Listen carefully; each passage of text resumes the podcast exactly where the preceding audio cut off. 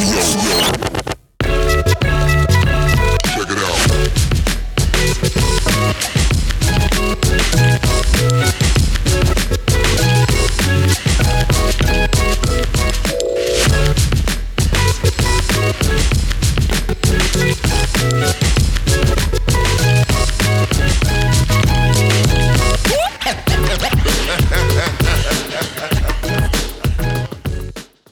Friends and enemies, lovers and haters, welcome to Sends and Suffers podcast. I am your host, Mario Stanley.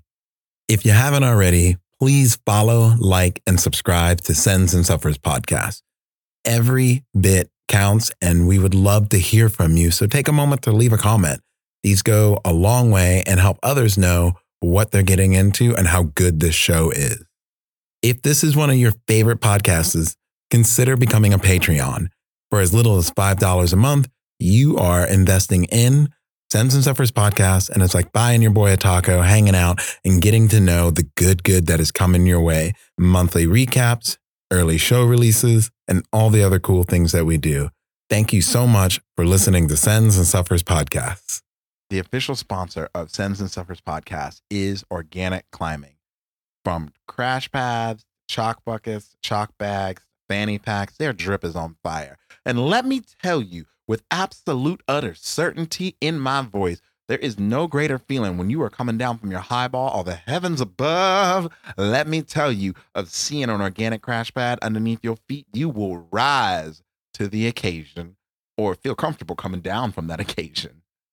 Use Sends and Suffers in your next purchase, get 10% off, and support someone who supports this podcast. Organic Climbing is really, honestly, one of the best companies in the climbing industry as a whole.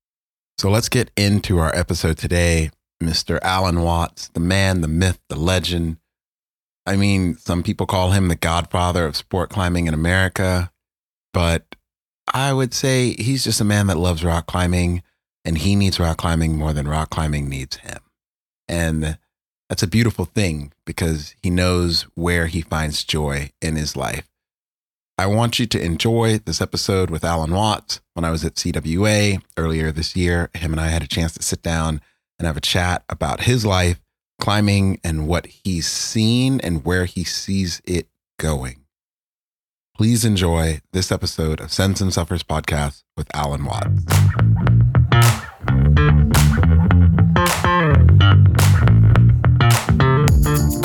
Alan, how are you? I'm doing well. All right. Welcome to Sends and Suffers podcast. I'm excited to talk to you today. I am very excited too. Thank you for inviting me. Yeah, yeah. So um, I'm not going to assume that everyone knows who you are, where you're from, and what you've done. So who are you? Where are you from? And I guess what is your connection to the outdoors and to CWA of what we're doing here? Yeah, I've, I've been around for a long time. Um, my name is Alan Watts. I've been climbing for almost 50 years, actually rock climbing.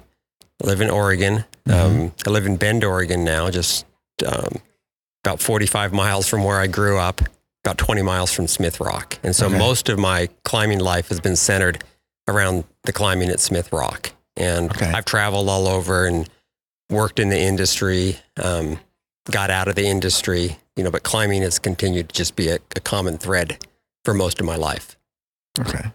I didn't even know. Um, I'm here with Edelrid, just kind of as an ambassador. And when Blair asked me about coming to the show, I'll have to admit I did not even know the show existed. So, CWA is kind of like it's it's the niche within niche of rock climbing. I mean, it makes sense that it had to exist because cl- climbing walls and climbing gyms, it, it, you know, Exploding. exploded so much. And I, I left the industry. Um, I was founder and uh, president of Entre-Prises until 1997, and so I hadn't been to a trade show since 1997. And to be gone for that long, and all of a sudden just come back 25 years later and look around, it's like, oh my God, what what has happened? Because you know there were like three or four hold companies maybe back then, and now there's 34 or even more than that here. wow. I didn't know you founded Entre-Prises. What like what started that? Um, well, Entre-Prises already existed in France, Okay. and we were. I was working for Metolius um, hmm in in Bend, and we started, along with a couple partners, we started uh, the U.S. division of Entre-Prises, which was just called Entre-Prises USA in 1988. And trying to, you know, we had there, we, we each chipped in some money, and the French partners chipped in the molds and the technology. Uh, And so we had these holds and we started making holds and entire climbing wall systems, panel systems that would fit together and tried to sell them to people back before there was a time where anybody knew what climbing walls were. And, and usually the main question you'd get would be, why? What climbing walls for, you know, why would, and nobody even knew what it was. that makes sense. So it was kind of a tough business, and there were just starting to be climbing gyms, but they were all do it yourself sort of things. Uh, the earliest climbing gyms didn't even have modular holds. You know, they were just rocks glued on like the Oh, I vertical, remember that. vertical world. And, and so, yeah, the industry didn't exist. And um, it was it was tough for you know it, it, the climbing gyms were small. All the early climbing gyms, people they struggled. They weren't, you know, they were people. It was a labor of love. I'd, I'd have friends who would say, "Hey, I'm starting a climbing gym in Eugene," and I'd always feel like giving them a hug, like, "Oh, I'm sorry, you know, that's going to be tough," you know. Oh my god. But and so then I left in '97, and uh, my French partner he w- left also. So everybody that was there from the very start at Entre-Prises, we all went our separate ways, and Okay. it was acquired by another company. And then I don't know exactly when it happened. I've been asking people like, when did climbing, like, when did it take off? When did when did it just explode like climbing gyms? Because now it's it's just Snowbird. unbelievably massive. I would say Snowbird. Snowbird, when? Snowbird, the when they had the last competition that they had outdoors, and I think it was Snowbird. I think the X Games may have been a part of that, but it was like the wall was strapped onto the side of a hotel building. Yeah, and I did. I set routes for the first snowbird.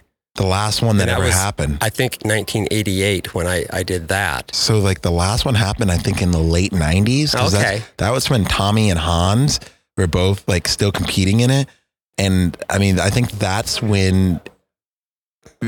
Correct me if I'm wrong, but like I, it was either that event or maybe something right before that or after that, but like it was covered by X Games, which was also put out by ESPN. Right, I and remember from that. that moment, I think that's when the tide shifted because it was it, by no means it it the, I, I believe whatever event I'm thinking about, and I might not be right, but that's when it turned into a trickle, but like a little trickle from a faucet into like a steady, small, consistent stream. Because from that moment on, like you hear of things, because then from that moment on, you hear of all kinds of crazy things. Like I think shortly a year after that, Chris Sharma blew up. He was in, you know, Men's Magazine. He was in GQ and Rolling Stones. Sure. Yeah. Then you had uh, like uh, you started having people. I mean, I think that's also too when like I, a lot more climbing films started coming out. I mean, this was like, you know, I think no, Return to Sender is older than that. Um, I mean, probably early 2000s, maybe. I met Chris in 1997 when he was 16 years old at, at yeah, Smith's, so I would and- probably say early 2000s Yeah. because yeah, 'cause that's when like USA Climbing and everything was like really starting to pick up steam and like Right. these climbing organizations and that's when you start having gyms so like yeah, probably the early 2000s, but I think that last event because there's like so many moments that I've talked to people over the years that trace it back to around snowbird or some kind of outdoor competition that was really picked up because I, I just remember some I can't I wish I remember who I was talking to. It's not someone I've done a podcast with, but they were talking about yeah, it was climbing, it was like snowboarding and skateboarding or skateboarding and some other thing else. And I'm like, oh, it was the X Games. They're like, no, I don't think it was the X Games, but it was something that was publicized. And to you, what you just said, it was like around then in the 2000s, like it just like started exploding, and Yeah. it just I, I don't think I, I don't think it hit its heyday until around 2010, and then that's like when things got And- insane. And that in 1997, when I left the industry, I had a four year old son. My daughter was born that in 1997. And my life just went a complete different oh, direction. Oh, wow. I, I Yeah. started climbing at Smith Rock in 75. And so I'd already put in 20, more than a 20 year career of climbing. First a traditional climber and then developing sport climbing in the United States at Smith and then working in the industry. And I was just kind of done. It was like, hey, this was great. I, um, but I don't, I don't think the climbing gym industry is is really ever going to go anywhere. I just guessed. yeah, I, I was not right. And uh, Thank God you didn't gamble on that one. and and really, so I was doing completely different things. Didn't pick up a climbing magazine for probably a decade, and then I started to. Uh, I, I released another guidebook to Smith Rock, and I, I was just kind of getting. There, there was there was a gym in Bend where I live that was a pretty good gym, and I just kind of started going back, and you know, I was like falling off of five ten, climbing at the gym after being away for so long, and I'd put on a bunch of weight, and uh, and then I realized I'm having just as much fun, even though I, I suck right now. I'm having just as much fun climbing as I ever did before. Yeah. So I started, I came back into like, okay, what's going on with climbing now? And I, I just was kind of blown away by just, that's when I first realized like, whoa, this thing has become a thing. a big thing. Yeah. Yeah, rock climbing's a thing. I I'll say that when I started my career, you know, I started out in a gym that was a glorified woody and you know, it was dirty, polished walls, there was no texture. And that's every gym started that way. Uh, Yeah, you know, back in the 90s and the early gyms were all just, Yeah. they were not nice. yeah, I remember like when we would reset routes, like we would drop the entire rope side and the bouldering side and swap holds so the routes would seem really new. Right. Like we could drop the whole gym. Like when I very first, very first started, we could drop the whole gym and reset the whole thing in a day. And it's like, cause there was only like maybe five routes on per wall. And I remember when we spent like $5,000 on holds and we, and people were looking at us like, you guys have nine routes per wall, 10 routes per wall. It's like so crowded. and now you look at it, there's like 14 routes. It's like, you know, it's like, oh, our gym holds a co- consistent of 2,000 routes all the time. And I'm like, it's a different world. But yeah, you're, you are correct. Climbing is, is utterly exploded. Yeah, it's been pretty cool for me just being uh, like from the early 70s to, to now. I mean, because I've seen, I mean, Oh, when yeah. I was starting to climb, it was, there was not even any sport climbing, certainly no competitions. There was traditional climbing, big walls, free Mhm. climbing, but not, um, climbing was pretty simple. So kind of segueing into that, like your story of bolting one of the very first sport routes, or was it the sport, first sport route in Smith?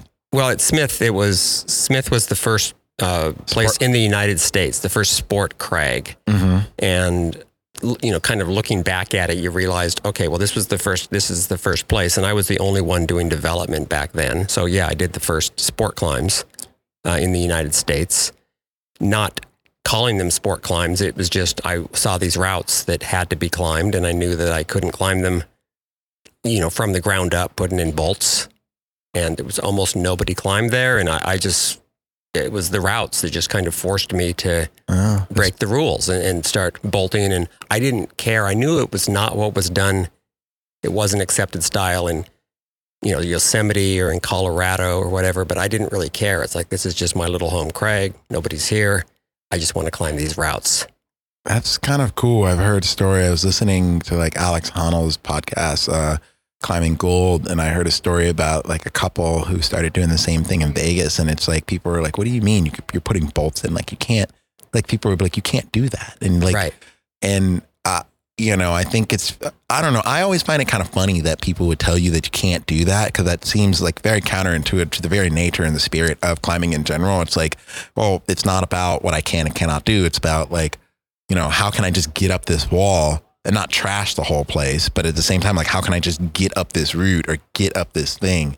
And I, did- I always thought, I always found that funny that people would just immediately tell you like this is not how things are done when Yeah. I'm sure that same conversation has been happening forever. When people started putting in passive, you know, like active and passive hardware, people were like, no, you can't do that. Sure. So yeah, any, any change, people tend to resist. And fortunately for me, Smith Rock was so isolated, just in the middle of nowhere. Nobody really went there. That nobody, there was nobody to tell me no. And, Mm. you know, there was nobody saying, hey, what you're doing is not cool. You can't be bolting or you can't be hang dogging was a big thing where you'd hang on the rope. And it's hard to imagine now. But if you didn't, you know, traditional style, you, you fell off, you lowered down. You weren't feeling the holds. You weren't you know, figuring out the sequence. You'd lower off and then pulled your rope and started all over again. So what I was doing at Smith Rock, it wasn't like this that radical of a thing. It was just common sense. So But you- it wasn't until I was traveling because I still travel a lot to Yosemite Mhm. and and I did their, you know, I was doing their routes and it's one thing I never expected is when you can rappel bolt stuff and start, uh, you know, hang dogging and working on them as boulder problems. Really, Uh-huh. it makes it safer and you can push yourself way harder. And I was getting good for because for a couple years I was like the only one in the U.S. who was sport climbing. Everybody else was trad climbing, and so I just got I got pretty good. And I was going to Yosemite and I was doing their hardest free routes, and it's like these are not that hard. And that's when you know, yeah, they're not that hard, but you know, you're not really doing them because you're you know, you're cheating. You're you're falling off and hanging and figuring out moves. And it's like, well, yeah, but I red pointed it. I put in, you know, I put in all the the gear, and it's like it doesn't matter. You know, you still cheated. Oh. So that's yeah. And so then that's where the um, if if I had just stayed isolated at Smith Rock, if I hadn't actually become a pretty good climber and went elsewhere and started doing some of their hardest routes and even some routes they hadn't done before, nobody really would have noticed. But that kind of created controversy. I could see that because yeah, if you're just showing up, falling, hang, like you know, hang dogging, putting together moves, figuring things out, and then eventually you come down and like setting the whole thing, people are just probably up in arms about the whole thing. And also, you know, climbing is an inherently selfish sport sometimes, and a lot of people's egos. And I can imagine that like just set some people off. Oh, it set people off. It was hard to. I mean, it was really uncomfortable. Some of the conversations I'd have. Um, did you ever get into like any conflicts or altercations almost? I had people in my face yelling at me and, you know, with spittle flying out of their mouth. I mean, really mad. Wow. Yeah. But I, um, by that point, I, I was pretty confident. I mean, I knew there was something, I mean, I had an ego too. And it was like, Yeah. you know, whatever, you know, I just did, I did the, your hardest route. And so just that you're still working on. And so it was just like, I, I don't really care what you say. And, um, you know, it was kind of a heady time where I just, it was like this was working. Like I, I don't, I, I didn't see that this was going to lead to something in the future and there were going to be other sport climbing areas. Again, we didn't, somebody else came up with that name, Mm-hmm. but, um, you know, I, I didn't really imagine what would come in the future. It was just kind of self motivated. I want to climb these lines and I want to get as good as I can get. So what Very was the- simple. what was the name of the first route that you just bolted? I bolted something that came to be known as Watts Tots, which was right next to a climb called Tater Tots. and so Uh. that's where the name came. It just rhymed. And, Watts and then there's a, Tots, Tots. and, but a week later I did uh, Chain Reaction, which is this overhanging arête short, arête that is, I mean, pretty much everybody has seen a picture of it. I mean, rumor has it that was the inspiration for the Clif Bar, the wrapper on the Clif Bar. Oh, Yeah, that's kind of what it looks like. So yeah, yeah, one of the most photographed routes in the world. And pictures of that, a picture of that climb with me on that climb got into a mountain magazine in England, which was at the time the probably the biggest climbing magazine in the world. And so all of a sudden there was international exposure for Smith Rock and people started just started coming. up. It went, you know, it was went from there being almost nobody there to the next spring after all these magazines came out. I, I remember walking down through the park and there were probably 50 climbers and I walked from one end to the other and I realized I am the only person speaking English. So that was it, like just, it happened so quickly. Wow, that that blows my mind. I was expecting for you to just like, yeah, there's 50 people over there, but like when you said only speaking English, that's that's kind of cool. Like the first real expo- explosion of that whole area, it was not Americans, but it was foreigners coming over and just like. I mean, the Americans came too and they, but not as much. I'm Well, assuming. Well, they still came. I mean, there were probably there were more Americans, I think, than came than, foreigners. But it, the fact that it was in European, it was in Mag- European magazines. Climbing was bigger there. it was Oh, just yeah, a you're bigger right. sport. And It just- was. and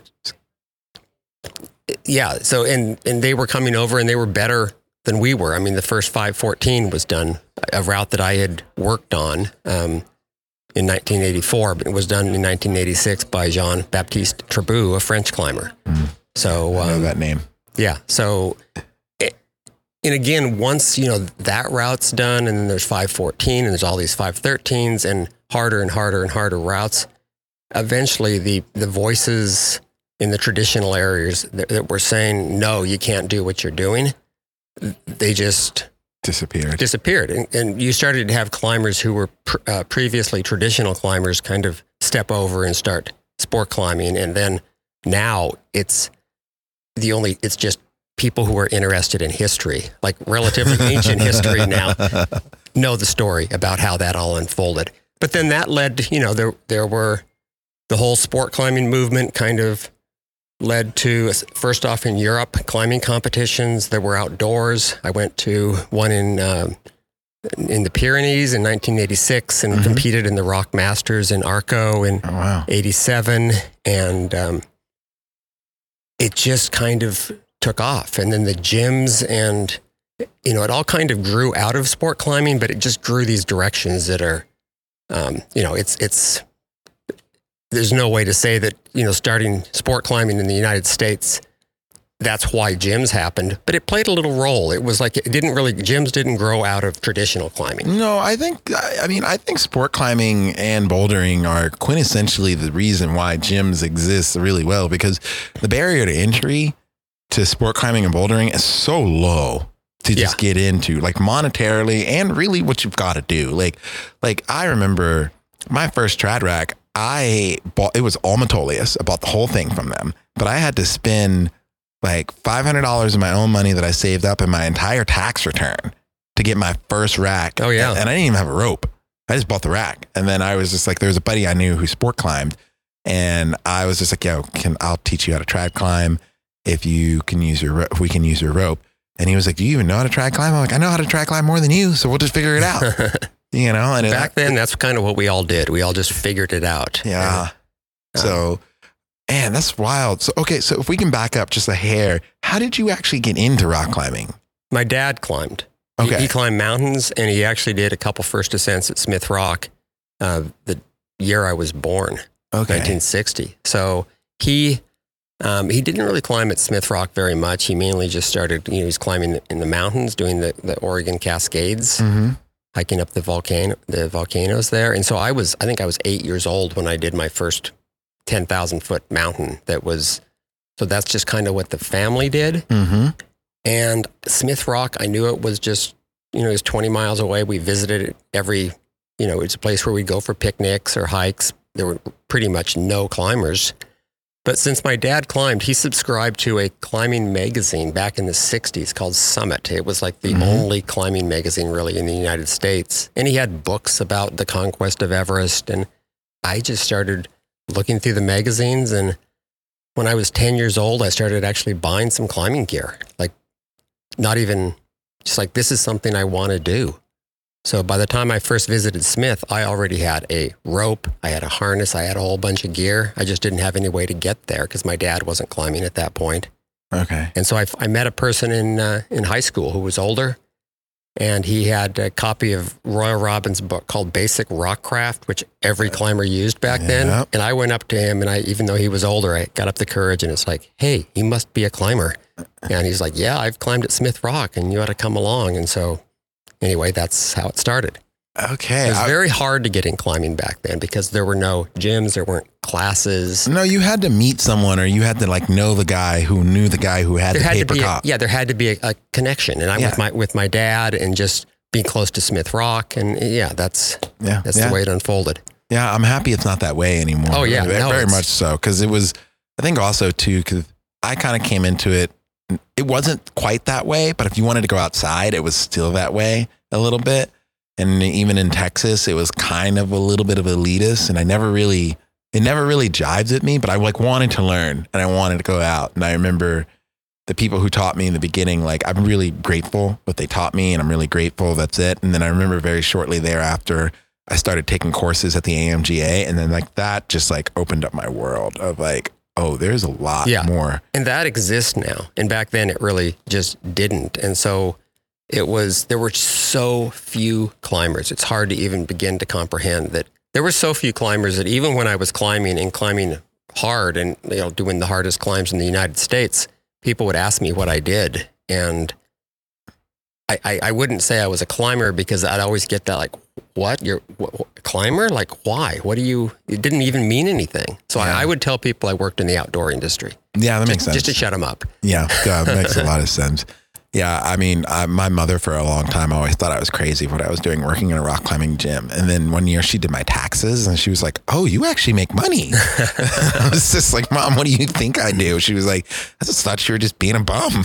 Right. Uh, she was like, You know, like, don't all climbers just like smoke weed and just do hippie yeah, stuff? my, my dad kind of he understood it, but my mom did not like it at all. She was really disappointed oh, really? that I was yeah because I dropped out of school and remember I, I had a conversation with her and one of those conversations where she's like Alan you need to we really need to talk to you. We're really worried about you.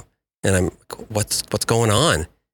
My mom said "We- you have no goals. You have no drive no um, you know no dedication to anything and I'm like are you kidding me I, I have more goals and I'm more dedicated and I have more motivation and drive than anybody I know like look at my lists of routes that I've checked off and it's like well no no that's not you know Yeah. that's not what we're talking about. That's not Yeah. going to lead anywhere.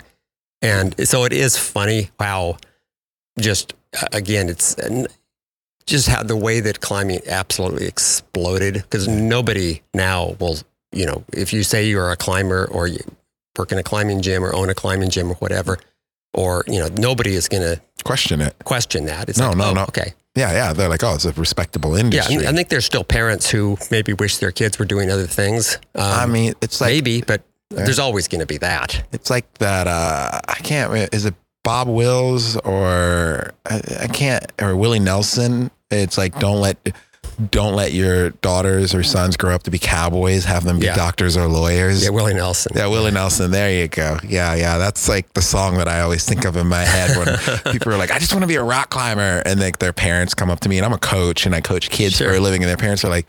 Like, does my child really have like a future to this? And that song always pops up in my head, and I'm like, "You've listened to this one too many times." And Yeah, like, it is. And for me, it, it, I, like when just having climbing in the Olympics, I streamed, you know, I was up at four in the morning or whenever it started. I that? stream, I watched every, that was every moment of it it, was amazing. because I had, I had just started, you know, I'd met Adam Ondra at Smith Rock and I knew he was competing and we became friends. So I, I was, I had never really watched them before and I was just, I could not look away. I watched every, every minute and it was just like the coolest thing. Like, wow, somehow, That moment changed the world of yeah, somehow this sport that I was, you know, I played a little role in, you know, the development of it, and that decades later that it's, you know, now it's in the Olympics and it's it's legit. This is a real this is a real thing. This is Yeah. this is cool. I remember watching that as well. And I was like, literally, I sat there. I was just looking at it. I'm like, rock climbing is forever different. Like at this exact moment, like, and I remember going to uh, practice to the kids that I coached, and I was like, you guys don't understand this statement, and maybe when you're older you will, but like, how many of you watched the Olympics and rock climbing? And almost all of them raised their hand, like, yeah, I had to get up super early. One kid is like, I recorded it and I watched it, and I was like, you are watching the changing of history. Like, and they're Right. like, what? And I'm like, the only way I know how to describe it is it's like watching the formation of a new country or watching the formation of something amazing. Like, this is the a pivotal moment in climbing history. And it is. And I don't, and like, you know, I think we'll see the true fruits of it in the next five to 10 years. But that moment, I'm happy that you brought it Yeah, up. having that, the Olympics in Paris and then in, in Los Angeles, it is it's changing. yeah, it's going to bring a deal. lot more exposure. It's gonna be it's yeah, climbing gyms are about to explode. And so with that being said, I mean they're already growing, exploding. You know, I've heard, you know, we briefly mentioned this yesterday in passing when we were talking, but like how do you feel or how are you helping your community manage like what people in my community are sometimes calling the um like the coming swarm of people that are just going to be exploding into the climbing industry, exploding into the outdoor industry. Like, how do you feel about that coming up? Well, it's yeah, it's happening. It's it's happened. It's been happening because again, when I was climbing at Smith Rock, a lot of times I'd be the only car in the parking lot all day. There were no climbers, and so I've seen it grow. And you know, there's a part of it I have uh, some mixed feelings, but then again, I know it's it's not about um, if if if right now, if nobody was interested in, in, you know, the old history of climbing, or it's like, oh yeah, I remember climbing. Whatever happened to that sport? You know, it, if would it would have just been a, fa- a fad, I still would have loved what I did, but it would have been sad. Yeah. You know, that like, wow, that's too bad that didn't make it.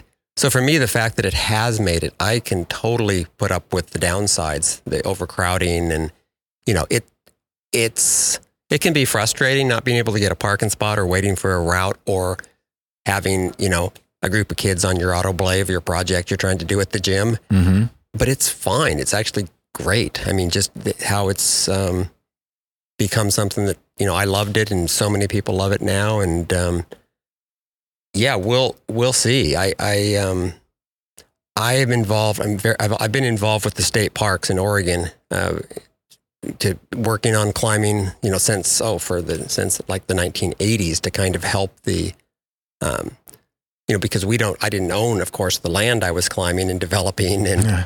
so I had to have a relationship with the park managers, and we had a really good relationship that it's worked for all these years. So it's it's been pretty important. But now they're doing a new master plan, and you have to, you know, you can't ignore the fact that it's um, that climbing has become so popular that there's times and places where you need to get reservations, like to do El Cap or something. I don't think you can just go up there and No, climb it anymore. I know. I think they they just initiated a permitting system or some kind of system recently. Like I remember reading something. There's something that changed about the valley. Like Yeah.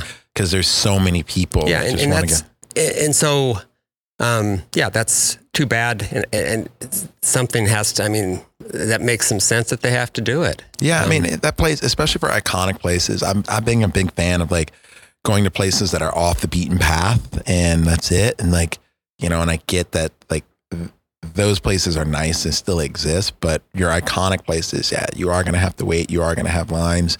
But I also think that you know, and like I know someone's gonna hate me for saying this, and I I just don't care. But like at the end of the day, like it, it's a good problem to have because it forces us to think in a grander it, it forces us to stop thinking about ourselves in climbing and start thinking about our place and our role within the sport and within the community and like okay like how are you going to manage this? How are you going to mitigate this? Like this just can't be cowboyed anymore up No, and that's a totally. You, if you look at it any other way, if you still have the cowboy approach, um, It's- you it's can't. bad. You can't do that anymore. No. you actually like. I don't want. I always said I don't. You know, I spent my whole climbing career outside at Smith Rock, kind of trying to dodge the Rangers, and you know, not going to ask them for permission. Like, hey, do you mind if I rep, rappel down and hammer in these bolts and use chalk? And I just like just did it. Yeah. You know, so. um yeah, it's it's funny the way that um, you know at this point though you have to. I was um, going to be doing something at the climber International Climbers Festival in in Wyoming. Oh, nice. I'm Are you going I'm- this year? Yeah, I'm a keynote speaker and I'm hosting this um, Hill to Crag event where you're working with local politicians, you know, land use managers, that sort of stuff. And I Tommy Caldwell has played a real role in that. And I was just talking to him the other day about how do you how do you do that and but you kind of have to. You have to.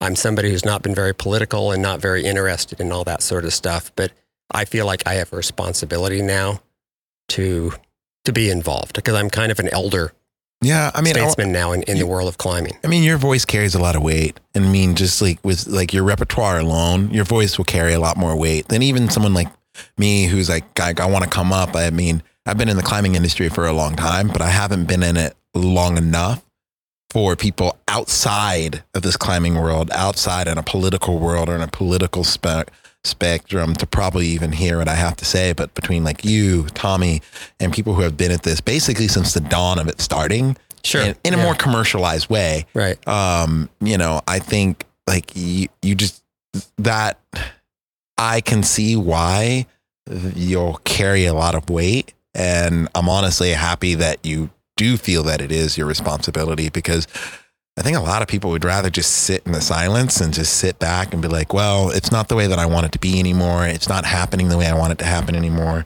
And so I'm just, I'm not going to be a part of it. I'm not going to do anything. And I, I'm just Yeah. going to, And I kind of went through that period when I left climbing in the late 90s. I kind of had like, okay, that was great. That was fun, but I'm kind of done with it. I had injuries that were limiting me. And then I just realized I missed the climbing, but I missed the people more than anything else. And so now getting back into it, I I just love talking about climbing. And with you know, it's I just love talking about climbing, and I would rather, you know, right now I was just telling a friend last night that I was, um, you know, I, I when I was in my twenties, the last thing I wanted to do was stand in front of a crowd and talk to people about climbing. Mhm. And now, like one of the last things I want to do is stand in front of a crowd and actually wa- have people watch me climb because I'm not, you know, I don't, I got injuries and I'm, I'm getting old and, but it, I'm, I love talking about climbing. I love Yeah. speaking and talking about climbing. So that's, um, it's just you, your physical skills, you know, you, they diminish over time, but then your, your wisdom and just your ability to connect with people, at least in, for me, it's, it's, um, Grown. it's grown and that's not going to diminish even if I, again, I don't, um, going to the climbing gym and doing, especially the boulder problems, some of these new modern boulder problems that you kind of are jumping into. It's like, no, They're no. different. It's different. it's so different. I coach it for a living. And I can't tell you the kids that are all the time, they're like, How do you do this boulder? I'm like, Well, you do this, this, this. And I can get up and do some of them. But even then, sometimes I watch the kids do and I'm like, eh, do this thing. And then I always, like, every once in a while, I'm like, All right, I have a theoretical boulder I want you guys to try. I'm like, just, just, just, just- just humor me. and then they do it. And I'm just like, and another coach will lean over to me. He's like, Did you think that was actually going to work? I'm like, I don't understand the physics of what they just did. I'm not going to lie. And I just told them to do it, you know? And, Yeah. but it's, it's what happens, you know? And this is where climbing is going. It's getting so like competition climbing is just, it is so incredibly complex that like I was telling a parent about it and they're like, what do you think is going to be the difference for kids in competition climbing? And when they it, moving forward, is it going to be stronger? Is it going to be this? I'm like, no, it has nothing. I don't think uh, strength is a part of it, but it is going to be the kids who are who are quick witted and who can, can critically think fast because the Right. decision making. You watch some of these boulders, Yeah. like they're literally launching up, pressing, flit, spinning in the air, counterclockwise, grabbing on something, and then still doing all of this stuff at once. Yeah. It used to be you'd do a move and then you'd, you'd look Set up. ahead and then you'd set up and you do the next move. And now it's just like bam, bam, bam. There's a whole sequence that you have to read and control your body swing and, and everything. It's- You know, it's it's, it's, it's really so- fun to watch, but it's a whole, it's so different that it's, I know it's still my sport, but it, it is, it is evolved so much that Well, it's, it, I think that's the thing. Is the nice thing is, is like, and we can honestly say, indoor climbing and outdoor climbing are going two entirely different ways. I do think the skills from indoor climbing are applicable to outdoor, sure. and I and I don't think as many outdoor skills applicably transfer over to indoor climbing, but they still do benefit each other a little bit, but they are going two separate ways. And so in that way, like I know you're operating within the indoor climbing ethos. Is most of your advocacy work or your work you're doing for the climbing industry as a whole, indoor and outdoors, or do you find yourself really what you are trying to do is talk about outdoor climbing? You know, it's it's. I do more talking about outdoor climbing just because that's my background. But I am a cli- I right now. If I describe my climbing, I, I I just I'm a I'm a gym climber. I go indoors. I climb in gyms. The, the routes that I'm trying to do, they're they're routes that are there for six weeks or two months. The green route, and Yeah. you know that's that's what i'm doing and so since i spend so much time in gyms and people you know people will eventually figure out oh well you're the one who you know did this or that and so i meet a lot of people and even in that context i have a lot of i have a voice and um, so yeah i i feel like more I, now i'm i'm it's i can't just say no i i focus on outdoor climbing and indoor climbing is just this new thing that i don't you know really support that much i mean i'm i'm a gym climber and it was a change when I realized, wow, there's people who actually get really good, like boulderers or something, who never actually even climb outdoors. Yeah. And at first, for a while, that kind of bothered me. And now anymore, it's like, well, yeah, that makes perfect sense. That's just, and it's totally legitimate. It's just the, the, the more our sport grows in different branches off in different directions, that makes, you know, it's an Olympic sport. Why do you need to, Yeah. you don't need to go outdoors. You No, don't, You don't have to. You are you know, correct. I remember like watching in a World Cup uh, some Japanese climbers, and there, there was a hand jam that they didn't they didn't know how to hand jam, and Adam Ondra was there, and you know he had just been like you know doing the Salathé, and, and it was just it didn't look I mean, I think it was just a hand jam. It was a hand jam. But I- if that, you don't, that boulder was if you famous. Don't know how to do a hand jam, um, and so you could easily say like, "Oh, these these guys, you know, they can't even hand jam." And but no, it's just why would they? You know, No. now of course, once they that's a technique they have to learn, then of course they get Oh, now they know. they know and they get better than you know really fast. But it's so legitimate, just the this new angle of climbing. So I, I I'm a spectator, but it's I, I just truly enjoy watching it. Uh, you just made me realize. Um, have you? Did you see the adjustable crack on the kilter kilter wall down there? I've heard about it. it was the wildest thing. I went and pressed the button, and I was like, I want a fist, and then I pressed it, and I made it into a fist, and it was like just blowing my mind. It's downstairs. So w- on the on the big giant kilter board, the big giant one. Yeah, all the way in the back left hand corner, you see that thing that looks like almost like a barrel on the Yeah. side left of it. That's an adjustable wow. crack that you can make as wide, Oh, I see as it. small as you Yeah. want. And the bottom half of it can be one width, and the top half of it can be another width. Yeah. It's like blows my mind. Walking through like the kilter, like Yeah. those boards are just, it's like this new thing that I didn't really know much about. And now it's like, oh my, God, God. this is, yeah. You realize, like, I bet you in the future, in the next 10 to 15 years, there's going to be completely modular gyms where you can be like, this month, all the walls are this angle. Yeah, well, Like- there's a there's a gym in Bend now that is just it's. I know there's several around the country country that are just board based gyms, and so all they have is kilter boards and moon boards, and some of those, you know, they're I've heard about this. they're small, but they don't you don't need a staff. You- in- The the one in gym uh, in Bend is open 24 hours a day, and you just have your little pass. You you know you get in the door and you you have your app with the.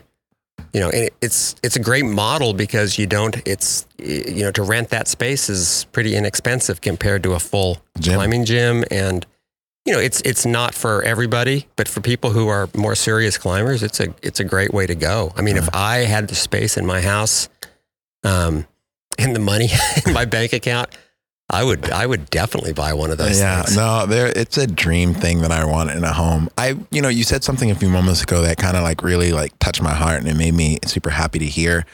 Uh, you know, from one generation to another, it's like I find that like a lot of older people, it's either they're not psyched on gyms, they're not psyched on gym community, or it's just it has to be one or the other. And the fact of the matter that you're kind of embracing it and just loving the communities that are in the gym. Cause I think that's one of the things that I like the most about indoor rock climbing gym is the communities are different. They're very different than, okay, I don't think they're that different than an outdoor community, but they are in their own right. And I think it's just, it's, it's really cool because the level of psych that people just have to be in the gym and just climb and they're like, man, this is my thing. This is, I'm doing this, you know, and if those people ever get the gumption to just go outside, then their whole world just explodes and then they just like light up. And so it's this really cool thing to watch. Like you almost get to watch like the birth of two people happen. You know, it's like they come into the gym and they're like, this is amazing. And they're climbing everything and they're having a field day. And if one day they get to go outside and then they climb outside and you're with them, then all of a sudden they're like, you've been having this and you've been holding out on me the whole time. you know, and it's funny, but the op- and it works the opposite way. Where you, where you Really? climbed, yeah, you've climbed outdoors for for years and decades, and then you go into a modern gym, and it's like, oh my god, this is the most amazing thing. so it works both ways, and a reason I've, I mean, I've had the experience, I've enjoyed, I truly enjoy climbing gyms, but another reason why I didn't, I got so much crap from people being a um, with starting the sport climbing thing, and, and you know, people not liking what I did that I just decided I am never going to be that person. I'm never going to be, you That's know, when, when climbing changes, I'm not going to be the person saying, oh, well, that's not the way we used to do it in my generation. Mm. And because, you know, I, it would be hypocritical to do that because I know that I was creating waves and, and I wasn't especially well liked. And, um, and I've found it's just a way better approach because if I would have had the attitude about climbing gyms, like, yeah, that's not real climbing, I would have missed out on just the wonderful hundred. I made I've made hundreds and hundreds and hundreds of trips to the climbing gym, and I actually, you know, to be honest with you, I look back now for the routes that I've done in the last five years that I'm proudest about. They're all gym routes. you know, the green route and the blue route and the black route, and you know, but that's it's just it's. I have arthritis in my fingers. Smith is really crimpy. Oh, You can go to climb, you know, for a couple hours. It just fits into my Yeah. life better. And I've already done the outside thing so much that this is just this new world that I I love. That's awesome. I, I, I, I like I said before, I, I think it's unique, and I'm, I'm uh, honestly extremely appreciative of it because I find myself sometimes, even with people my, my own age, you know, creeping into early 40s, um, you know, and a little younger than me. Like it's just like there is still this kind of like occasional like. I don't know whether they're called elitist or what mentality, but there is this mentality where it's just like it's got to be one or the other, and I'm like, I, and I don't know. The world just, in my in my opinion, like the, that's not the way the universe works. It's not this or that. It's it's not one or the other. It's like there are multiple truths and multiple things can coexist at the same time and space. And I'm I'm happy to know that because like especially like with you, it's like like I would be remiss if like if you didn't like it because I'd be like you have such a wealth of knowledge and a wealth of understanding of like what your relationships with like park rangers, communities, just climbing and just sheer all just like you know I would say like climbing common sense of just like being in the environment a lot. Like you're quick to see things, you're quick to notice things, and you're probably quick to see like oh I've seen this wave happen before. I've seen this kind of attitude happen before, you know and it's not i'm not necessarily saying like you're the police. When saying like like okay we shouldn't be doing this but like you're able to advise you're able to give counsel you're able to do that.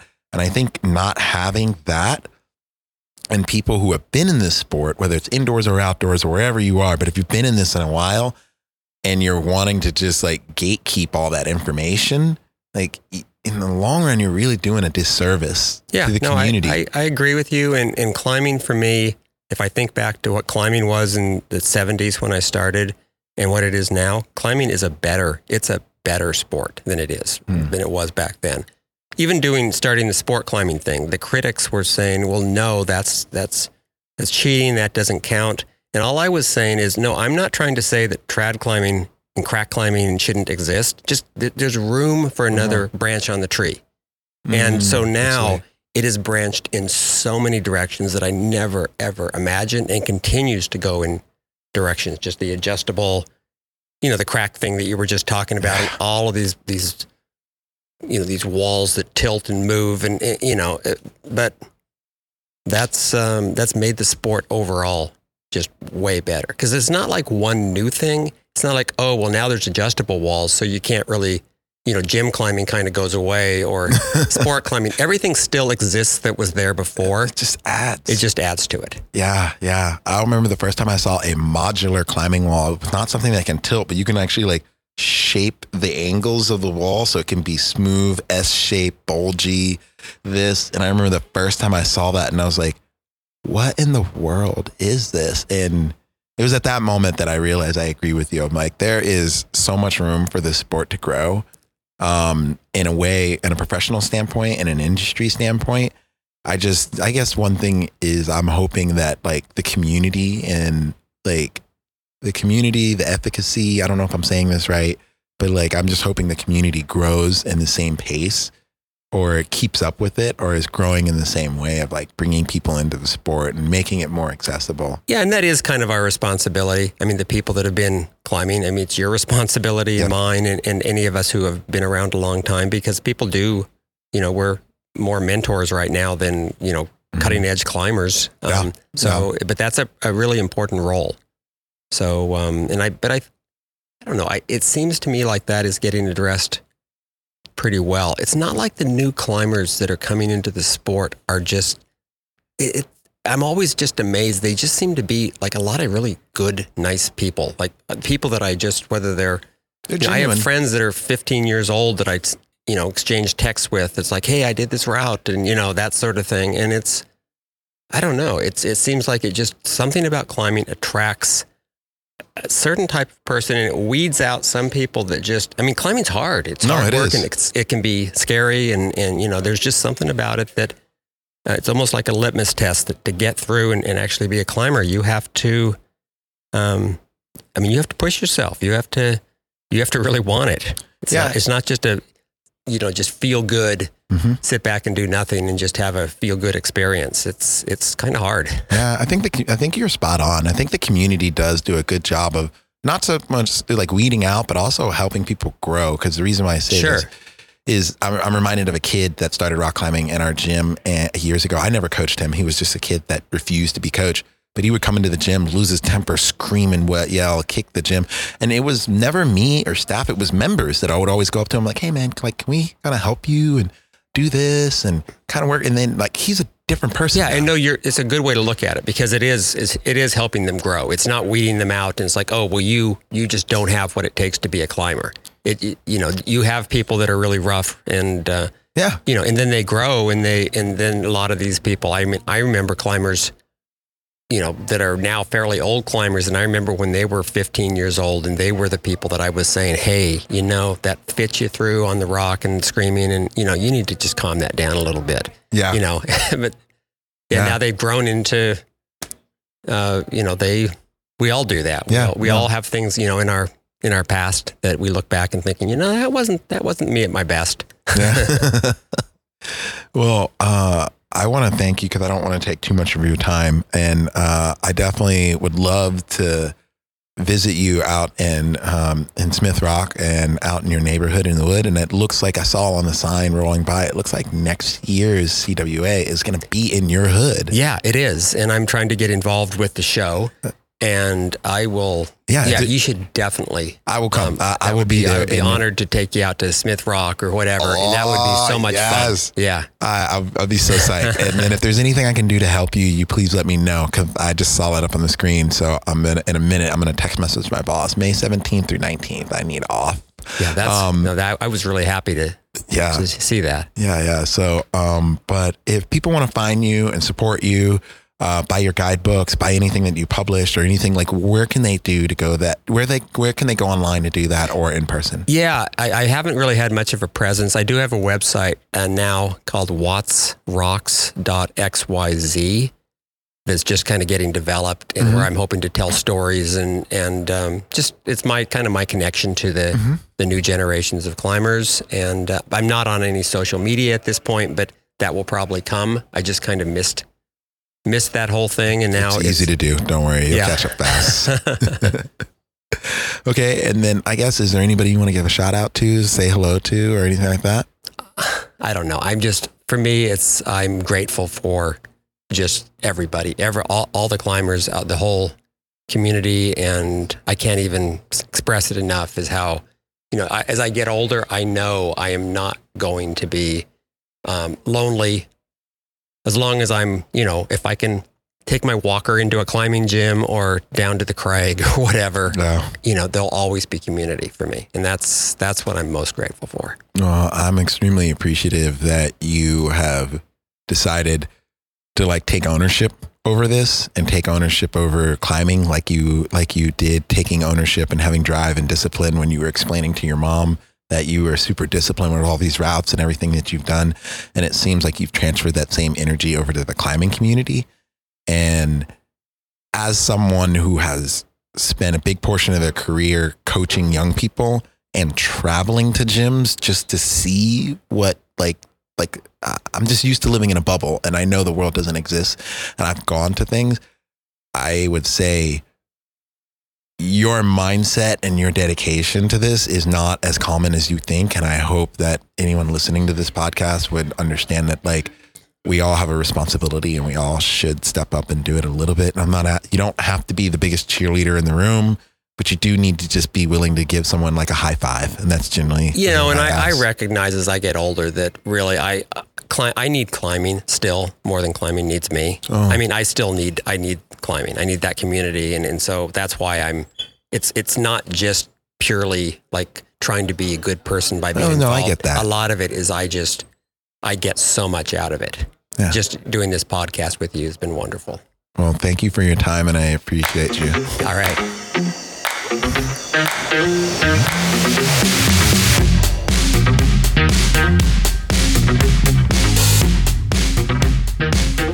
Mr. Alan Watts dropping nothing but love and gratitude and joy to be in this sport, which we all love. Thank you so much for listening to Sends and Suffers podcast. And if you are listening to the very tail of this and you're a real one, then know that I will be dropping short little segments of me talking about my time in Malawi coming up with Genevieve Walker, Liz, and Scott. This thing was an amazing trip, and I am so grateful that GCI was able to put this together and organize this whole thing. And if you don't know what GCI is, make sure you check it out.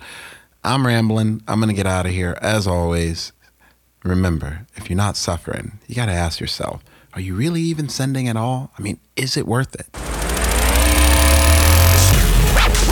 Club Tone